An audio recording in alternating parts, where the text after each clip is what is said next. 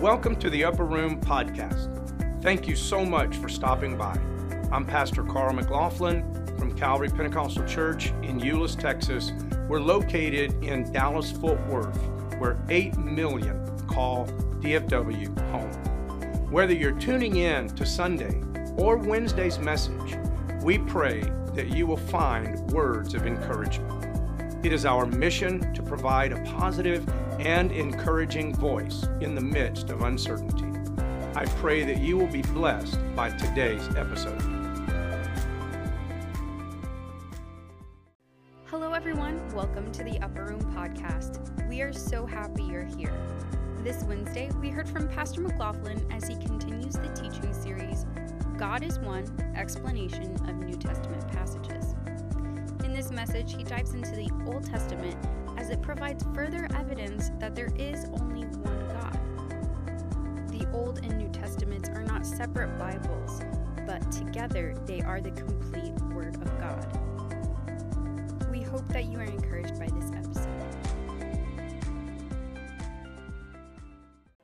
And I will be reading to you from the book of Deuteronomy, chapter 6, and then I will turn your attention to Matthew, chapter 3. Deuteronomy, chapter 6, verse 4, and then Matthew, chapter 3, verse 13 through 17. We have been on our Wednesday nights, we have been exploring one God. In fact, what we're talking about, God is one, explanations from the New Testament. However, you can't even begin to explore the New Testament without understanding the Old Testament. Because what was concealed, what was concealed in the Old Testament was revealed in the New Testament. So to say that the Godhead is a mystery is a misnomer. The Godhead is very, very clearly revealed to us in the person of Jesus Christ in the New Testament. What was concealed in the Old Testament because it was prophetic, he didn't pre exist the incarnation. And so, absolutely, it was a mystery and it was concealed in the Old Testament. But in Bethlehem, Judah, what was concealed in the Old Testament was revealed in the New Testament. And this is why Paul said to Timothy, and without controversy, great is the mystery of godliness. And then he revealed what the mystery was God manifested in the flesh. And so it's not a mystery that we just have to somehow embrace that there's a Trinity. And, and so this is what I want to talk about tonight. Uh, specifically, I'm going to talk to you tonight about the baptism of Jesus from a monotheistic view. Really, we shouldn't even have to say a monotheistic view because that's all the Bible knows. The Bible is a monotheistic book, obviously beyond a book, but there was no concept. The, the Bible does not reveal a Trinity. In fact, when you get into the New Testament, there's more of a monotheistic view expressed or revealed in the New Testament. So it's not like it's not like you've got the Old Testament, then there were 400 silent years, and all of a sudden in the New Testament there's a Trinity um, that's now revealed. There's one seamless thread of mono, one theism, God, one God, from Genesis to Revelation. So let's read together Deuteronomy chapter 6, verse 4. This is what's called the, the Shema. This is the Hebrew prayer. It was one of the two main prayers that they pray consistently. And there is no negotiating this concept of one God. Hear, O Israel, the Lord our God is one Lord. And thou shalt love the Lord thy God with all of thine heart, with all of thy soul, and with all of thy might. And these words which I command thee this day shall be in thine heart. Notice verse 7. What does it tell us to do?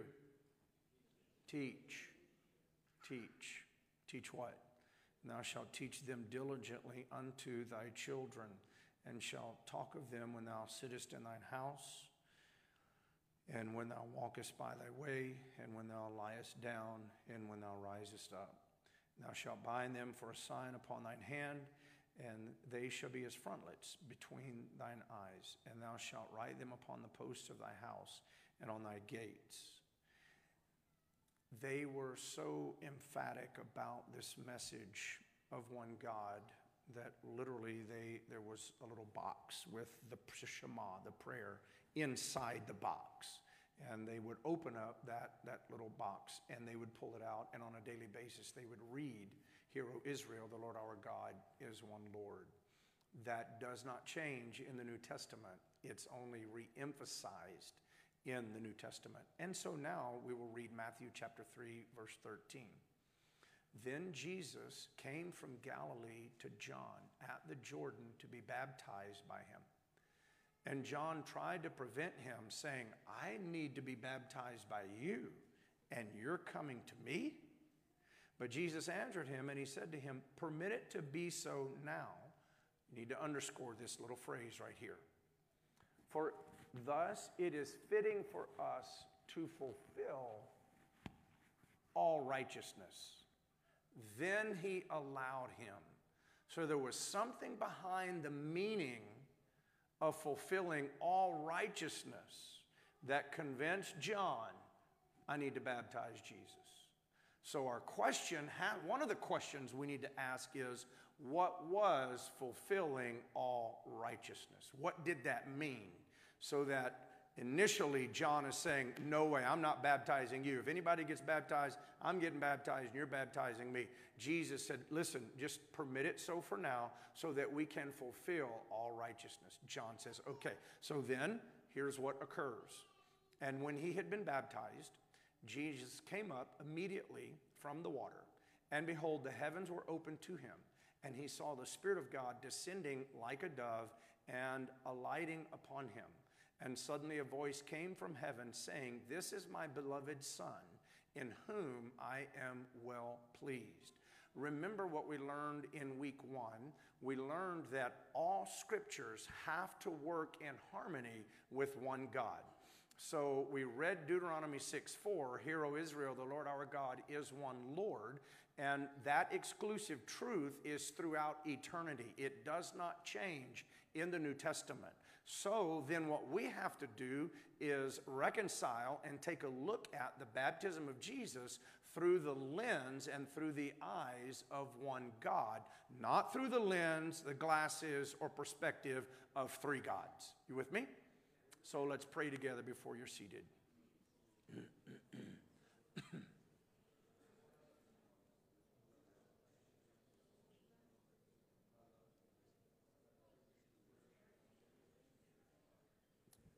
love you, Savior.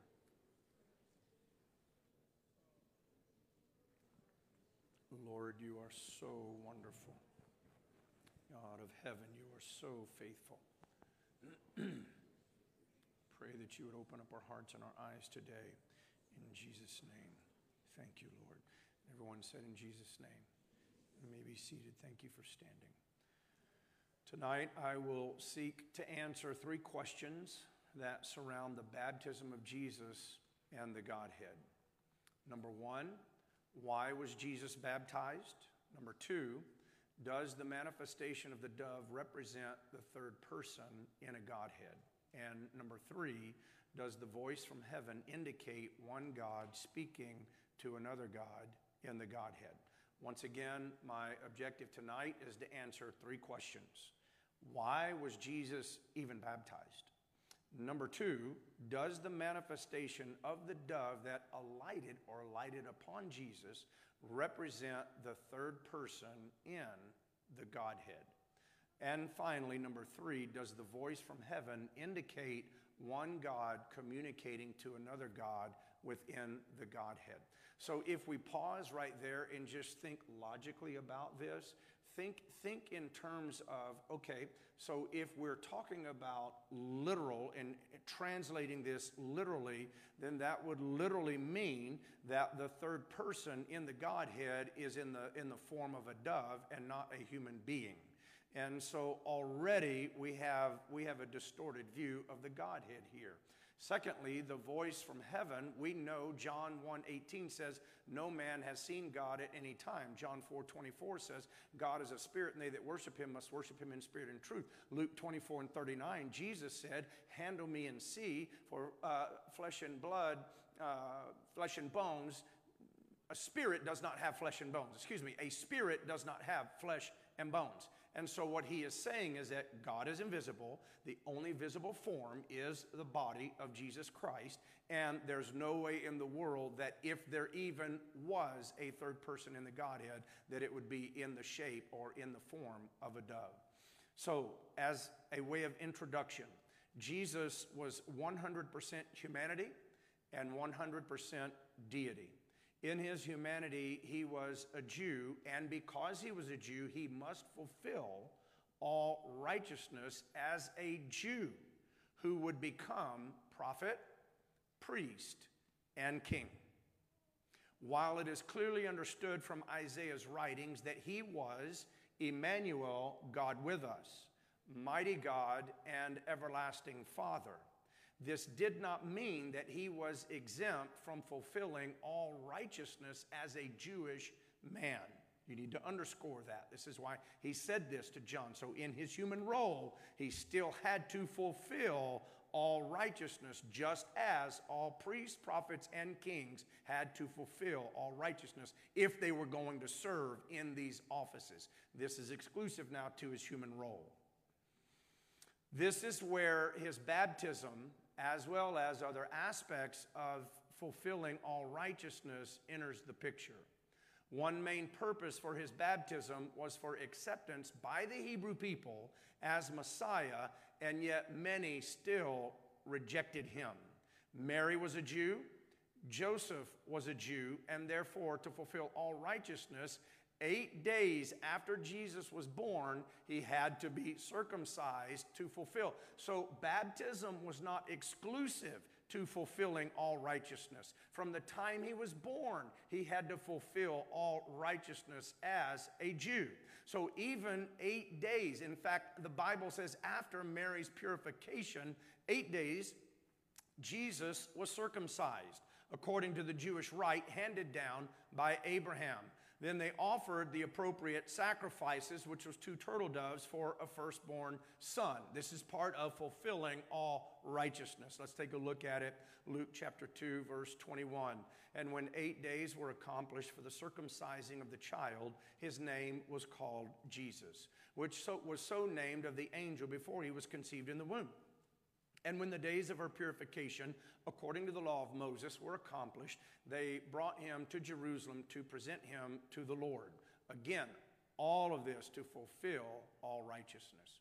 As it is written in the law, law of righteousness of the Lord, every male that openeth the womb shall be called holy to the Lord, and to offer a sacrifice according to that which is said in the law of the Lord, a pair of turtle doves and two young pigeons. Jesus was taught the Jewish scriptures. He followed the Jewish law. He went to the temple in Jerusalem at 12 years of age. Luke chapter 2, verse 42. In his earthly public ministry of teaching and preaching, Jesus never once preached a sermon or taught a lesson redefining the persons in the Godhead. You need to underscore that. You never hear anything coming out of Jesus Christ's mouth when he's either preaching or teaching that would redefine the Godhead and he never he never declared that he was God the Son or a second person in the Godhead. On the contrary, he claimed to be the great I am, Jehovah of the Old Testament. What was concealed in the Old Testament was revealed in the New Testament when you look into the face of Jesus Christ. That's why Paul said in 2 Corinthians 4 and 4 that it was the light, the power of the glory of God in the face of Jesus Christ. The light was the symbol of ideal truth to the Hebrews. Power was the symbol of idea, uh, uh, ideal of truth to the Greeks and, and knowledge, knowledge to the Romans. And so they said, if you want all three worldviews, you need to look into the face of Jesus Christ because the only way that you can see God is to look into the face of Jesus Christ because God is invisible. But if you want the visible form, according to Colossians chapter 1, He is the visible manifestation of the invisible God. His name is Jesus. He is the fullness of the Godhead, God dwelling within Him. To wit, that God was in Christ, reconciling the world unto Himself. So he is fulfilling all righteousness. He was completely consistent with the Jewish environment within which he operated. In fact, he said to them, I said, therefore, unto you, you shall die in your sins. For if you believe not that I am He, you shall die in your sins. And so it definitely is, or was then, and continues to be a matter of salvation as to what we believe about the Godhead and who Jesus Christ is. Well, then they said unto him, Who are you? They said unto him, Who are you? And Jesus saith unto them, Even the same that I said unto you from the beginning. We are not left to guess if Jesus believed the same as the Jewish people because he explicitly confirmed the Shema, Deuteronomy 6 and 4, when he quotes it in Mark chapter 12, 28 through 30. And this is what it says And one of the scribes came, and having heard them reasoning together and perceiving that he had answered them well, asked him, Which is the first commandment of all? And Jesus answered him, The first of all the commandments is, Hear, O Israel, the Lord our God is one Lord, and thou shalt love the Lord thy God with all of thy heart, with all of thy soul, with all of thy mind, and with all of thy strength. This is the first commandment. As author and professor Sean Finnegan stated, Uh, in, in regard to Mark and the statement that Jesus made, this statement leaves no wiggle room for additional persons in the Godhead.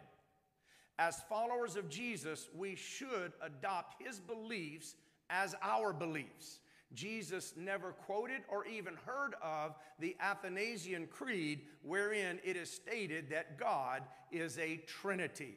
This is, this is not even anyone that is Pentecostal or apostolic, but in studying the scripture and understanding the Shema and knowing that Jesus cited the Shema and that he did not depart from one God, he just claimed to be that one God. Amen. He wasn't claiming to be a second God in the Godhead. In fact, that did not even, that concept didn't really come to being until the Athanasian Creed, which was about, or, or actually the Nicene Creed, which was about 325, and in 381, uh, Athanasius. And so the Trinitarian doctrine did not even exist in the New Testament writing. They didn't have to sit there and explain and go over and over and over and over again because there was no such thought. They just declared Jesus Christ is God. Amen. Amen. He said, When you've seen me, you've seen the Father. There's no debate in any of this. It's only because of around 300 AD forward that we're even having to go back and forth with negotiation and debate, which really there is no debate in Scripture.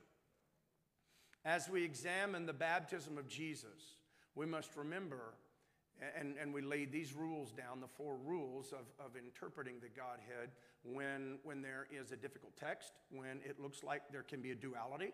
There is a real duality. However, it's not a duality of persons, it's always a duality of roles. So then what we have to do is ask ourselves when we're reading a passage of Scripture is it, is it speaking of him in his deity, or is it speaking of him in his humanity, or sometimes is it speaking as both? So now let's apply that rule to the baptism of Jesus and let's take a look at it. Are we t- when he is being baptized, are we talking about his deity or are we talking about his humanity or are we talking about both? So now let's unpack this together. Why was Jesus baptized in the first place? Why was Jesus baptized in the first place? Since the voice and the dove were symbolic manifestations of one omnipresent, omniscient God, we may ask, what did they represent? What was their purpose? First, we must ask, what was the purpose of Jesus' baptism?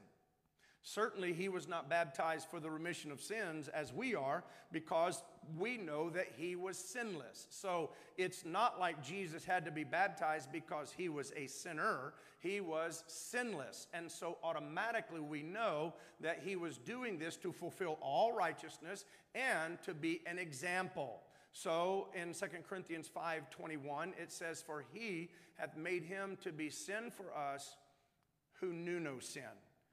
Jesus Christ did not sin. Jesus Christ could not sin. He was tempted to sin in his human role, but as God, he could not sin and remain God. Why then did he have to become sin for us? So that you and I, look at what the verse says, so that we might be made the righteousness of God in him. So the doctrine of once saved, always saved is not accurate. It is not true. You can be saved, receive the Holy Ghost, and go out tomorrow and commit sin. One day you are saved. If you backslide and you are lost and you are sinning, the next day you are not saved. You, there is no eternal security. And, and, and Jesus Christ he wasn't hanging on just barely. There's absolutely no way. He was tempted at all points, like as we were, absolutely, but he could not sin. The reason that he took on our sin is so that you and I could walk in righteousness. So, you know, we're all, you, you know, that, that Baptist statement, that Baptist statement that says, um, we're all just sinners saved by grace. Well, then, what does the Bible mean, saints of God? When you were a sinner, that was prior to being born again of water and spirit. But when you were born again of water and spirit, you became a saint of God. That doesn't mean that you and I are perfect. Yes, we will sin from time to time, but we are now saints. We are not perpetually sinners. That was when we that was before Christ. But once we were baptized in the name of Jesus Christ, received the gift of the Holy Ghost, spoke in other tongues, and we are living a life of sanctification, we are now saints of God separated from the world. I hope we're not all sinners because sinners are not going in the rapture. You need to make up your mind. I am not a daily sinner.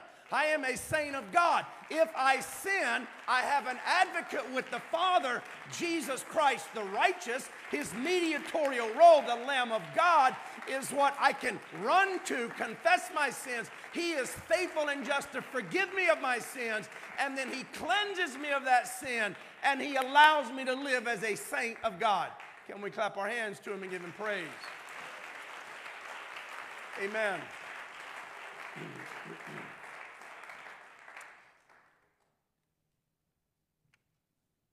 So we know that he was not baptized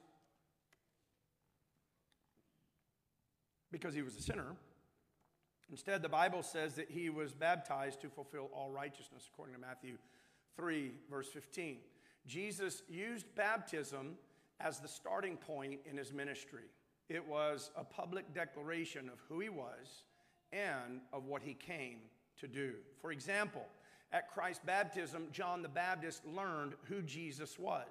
He did not know that Jesus really was the Messiah until the baptism or until his baptism. And after baptism, he was able to declare to the people that Jesus was the Son of God, the Lamb of God, who takes away the sin of the world.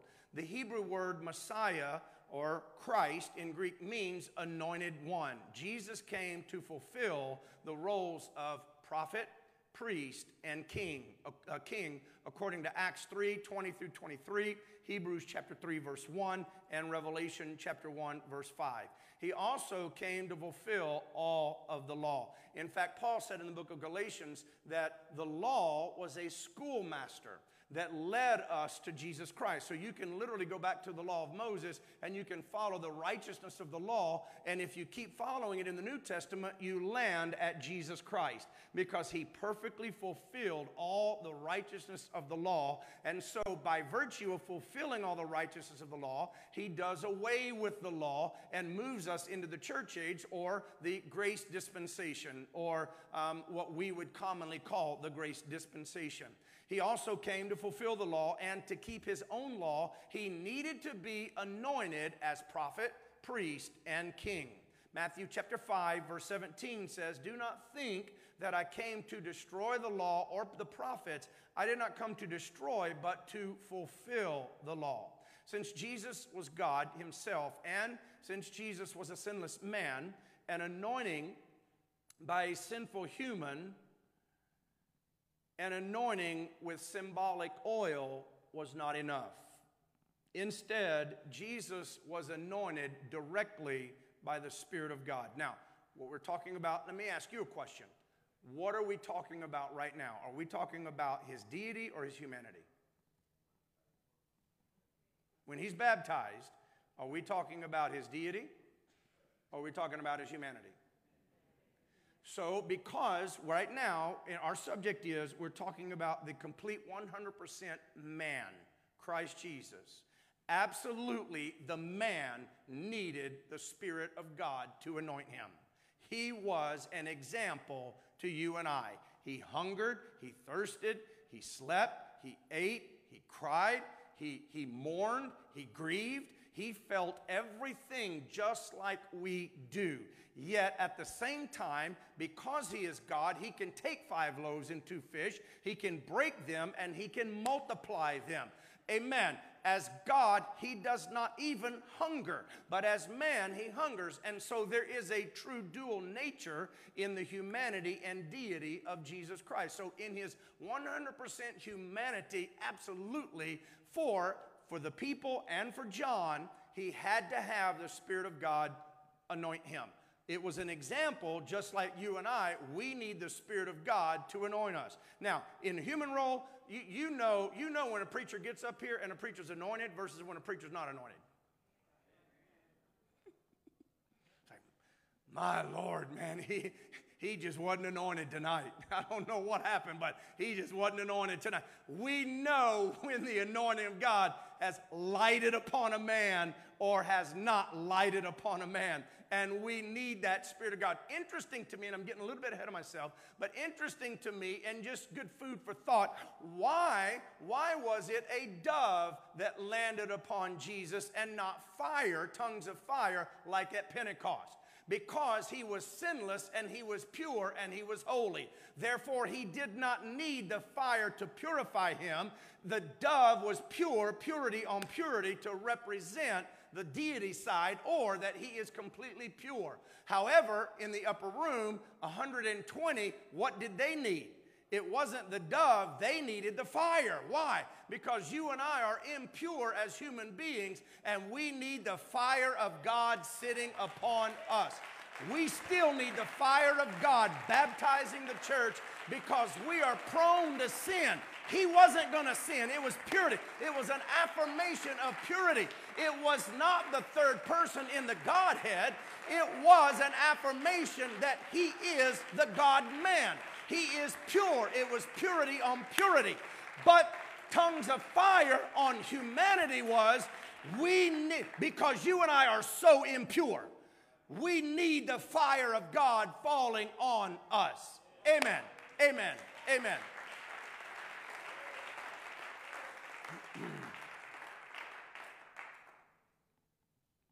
The dove was not a third person, nor was the dove intended to represent a third person in an assumed trinity. The dove was a temporary manifestation that symbolized Jesus as the Messiah, or he was anointed. So, second question Does the manifestation of the dove represent the third person in the Godhead? Does the manifestation of the dove represent the third person in the Godhead. John chapter 1, verse 32 through 34 clearly states that the dove was a sign for the benefit of John the Baptist. Wasn't, remember, remember this, when Matthew wrote, and, and, and you can look and you can try to uh, affirm the date of writing but some will say that he wrote in the late 50s, some will stretch it all the way out to the 70s, but most scholars out there and commentaries will say it was somewhere late 50s to 60, early 60s. Okay, so the, there was no Trinitarian thought. That did not come about until 300. And, and so it wasn't that they were proclaiming that there was the Father in heaven, then there was the Son on earth, and then there was the third person of the Godhead. The dove lighting upon the man, Christ Jesus, was for John the Baptist. Let's take a look at it. John chapter 1, 32 through 34. And John bore witness. John bore witness, saying, I saw the Spirit descending from heaven like a dove, and he remained upon him. I did not know him. But he who sent me to baptize with water said to me, Upon whom you see the Spirit descending and remaining on him, this is he who baptizes with the Holy Spirit or Holy Ghost. And I have seen and testified that this is the Son of God. So, this temporary manifestation clearly, primarily, was to let John know my anointing is on him.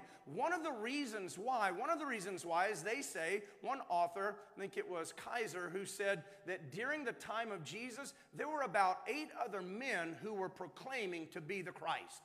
Jesus was not the only one saying, I am the Christ. There were several people. I mean, you know, through time, even since I've been alive, there have been people say, I am Jesus Christ, you know. And, and, and this will also happen. This will also happen. Um, the Antichrist will, will proclaim that he has all power. Okay, so what we're looking at here is the affirmation, first of all, for John. John was incapable of seeing the Spirit of God anointing Christ. So God chose a dove as the visible sign of his Spirit, just as tongues of fire were a visible sign of the Spirit of God on the 120 in the upper room.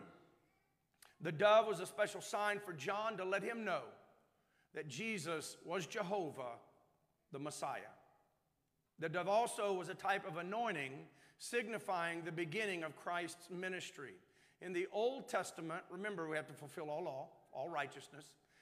In the Old Testament, priests were both washed in water and they were anointed with oil. This was a pattern of the Old Testament. The oil symbolized God's Spirit.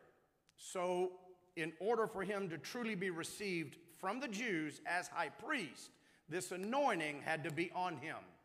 Let's take a look at Hebrews 4:14. Seeing then that we have what? A great high priest that has passed into the heavens, Jesus, the Son of God, let us hold fast our profession. For we have not an high priest. If he had not been anointed, he would not have even been received as high priest. This was a common pattern in, in Jewish life. And so he, being a Jew, had to be anointed. So instead of a man like Samuel pouring the horn of oil on David, instead of that, instead of a man doing it, it was actually the dove or this temporary manifestation to emphasize that he is our king, he is our priest, and he is our prophet. And that's why the writer of Hebrews could say that he is our high priest. It's one of the reasons why. Notice verse 15 For we have not an high priest which cannot be touched with the feeling of our infirmities, but was in all points tempted like as we are, yet without sin. Let us therefore come boldly under the throne of grace that we may obtain mercy and find grace to help in time of need. So, the final question Does the voice from heaven indicate one God speaking to another God? Does the voice from heaven, this is my beloved Son in whom I am well pleased, does this indicate that there's one God speaking to another God while a third God in the shape of a dove is on the body? and if you say, yes, that's true, then how do we reconcile that with Deuteronomy chapter 6, verse 4? Hear, O Israel, the Lord our God is one Lord. How do we reconcile that with Isaiah 43, 10 and 11? You're my witnesses, saith the Lord and my servants, that you may know me and believe me and understand that I am He. Before me there was no God formed, neither shall there be after me. I, even I, am the Lord, and beside me there is no Savior. So if that's Yahweh in the Old Testament, how would we reconcile that with Luke chapter 2, verse 11? For unto you is born this day in the city of David a Savior, which is Christ. So if there's more more than one Savior, who's the Savior? Is it Jehovah in the Old Testament, according to Isaiah 43 10 11? Or is it Jesus in the New Testament, if he is a second person in the Godhead, uh, because it says he is the only Savior? Which one is the Savior? If Jesus is God, but Jehovah's God in the Old Testament, and he said, There is no other beside me, then who is the God? But when you understand that Jesus Christ is Jehovah's Savior, he is Yahweh of the Old Testament, the Savior who was manifested in humanity in the New Testament. Hero Israel, the Lord our God is one. Paul said in Ephesians, there's one Lord, one faith, and one baptism, one God, and Father of all, who is above all, through all, and in you all. Amen. And without controversy, great is the mystery of godliness. God was manifested in the flesh, justified in the spirit, seen of angels, preached unto the Gentiles, believed on in the world, and was received up into glory. We know the one who was received up into glory is Jesus. Yet in the beginning of that passage, it says, God was manifested in the flesh. That is, Yahweh was manifested in the flesh. His name is Jesus. Jesus said in John 5 43, I am come in my Father's name, and you receive me not. Matthew 1 21, the Son's name is Jesus. John 14 26, but the Comforter, which is the Holy Ghost, whom the Father will send in my name. So the name of the Holy Spirit, Jesus. That's why Paul said, All the fullness of the Godhead dwelleth in him bodily. The word fullness is pleroma. It was a term used by the Gnostics. The Gnostics believed in dualism. They did not believe that pure spirit could dwell in material flesh. And so that's why they didn't believe that Jesus Christ was God. And Paul was refuting the Gnostics on their own ground when he said, if you, because they believed that the term pleroma meant the sum total of all divine power that when they wanted to talk about the sum total of all divine power, they would use the term pleroma.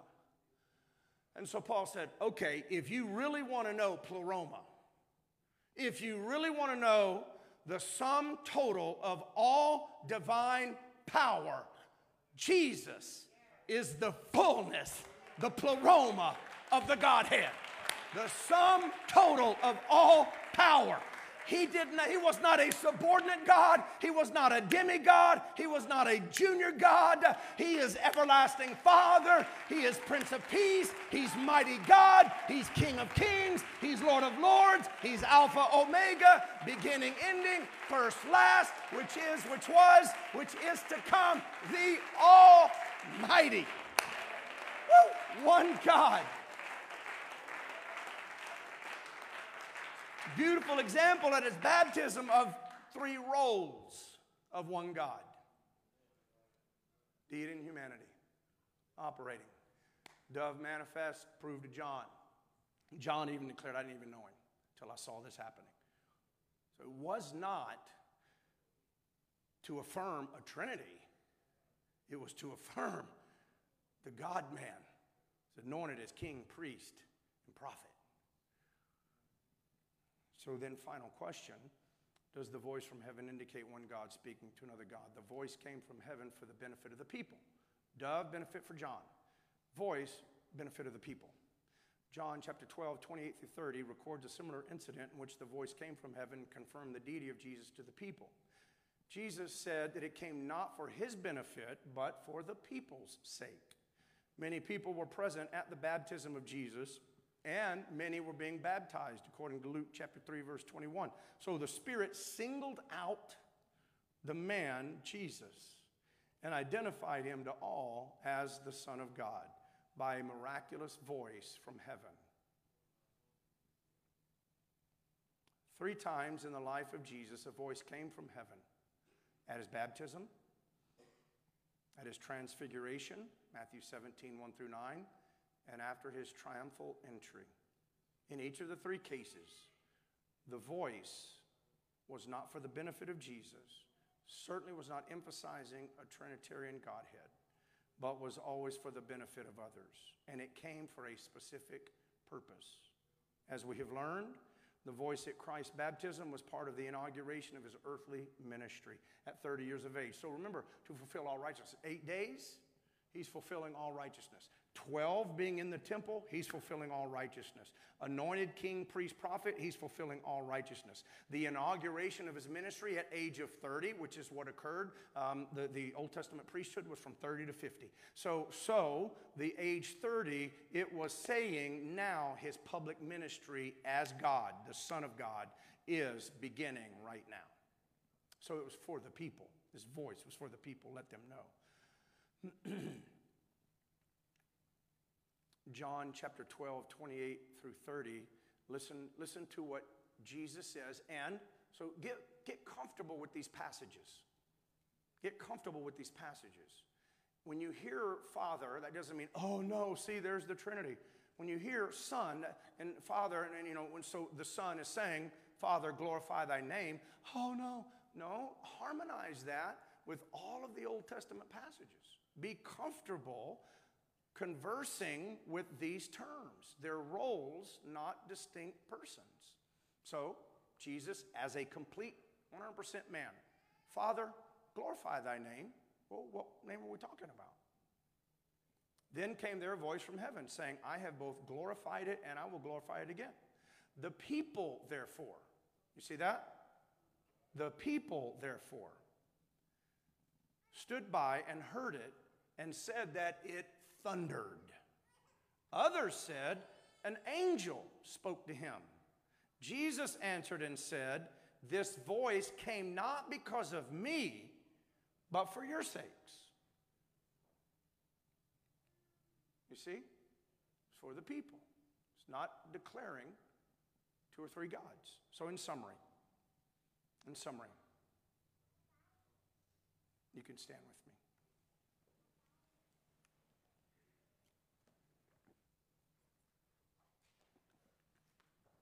Number one, the baptism of Jesus does not teach us that God is three persons, but only reveals the omnipresence of God and the humanity of the Son of God. The baptism of Jesus was to fulfill all righteousness of the law for him to be received as Messiah. Number two, the dove was to visibly proclaim the earthly ministry of Jesus as the Son of God. Number three, the Son of God is for the purpose of salvation through his shed blood. Jesus is both Father and Son, according to Isaiah 7:14, Isaiah 9:6, Matthew chapter 1 verse 21, and John 14 verse 6 through 9. He said, "When you've seen me, you've seen the Father." Philip saith to him, "Lord, show us the Father, and it sufficeth us." He said, Have I not been so long time with you, and yet hast thou not known me, Philip? He that hath seen me hath seen the Father. How sayest thou then, Show us the Father? In John chapter 12, he said, He that seeth me seeth him that sent me. Verse, or excuse me, number four, the voice from heaven reveals God's omnipresence and demonstrates that he cannot be contained in a body on earth or only in heaven. He is everywhere at all times. The voice being pleased with the beloved Son is affirming the perfect, sinless sacrifice for our sins and was for the people to look to Jesus as Jehovah Savior, not to announce a second person in a Trinitarian Godhead. Number five, the date of Matthew's writing was late 50s to 60s AD. The concept of a Trinity did not even surface until 300s AD. Matthew was a Jew who embraced one God. Number six, all scripture must harmonize with a monotheistic view of God from the Old Testament passages. To view it in any other way would be to violate the Shema and undermine the entire message of the entire Bible. Hear, O Israel, the Lord our God is one. Isaiah 40, 25 said, Jehovah speaking, To whom then will you liken me? Or shall I be equal? Saith what? The Holy One. And yet in Philippians chapter 2, verse 5, The scripture says, Let this mind be in you, which was also in Christ Jesus, who being in the form of God, thought it not robbery to be equal with God. Jehovah said, I have no equal. Jesus said, I am equal. Well, you can't be equal unless you are God. Jehovah said, I'm the Holy One, not the Holy Two. I don't have an equal. So when Jesus declared equality, he was saying, I am God.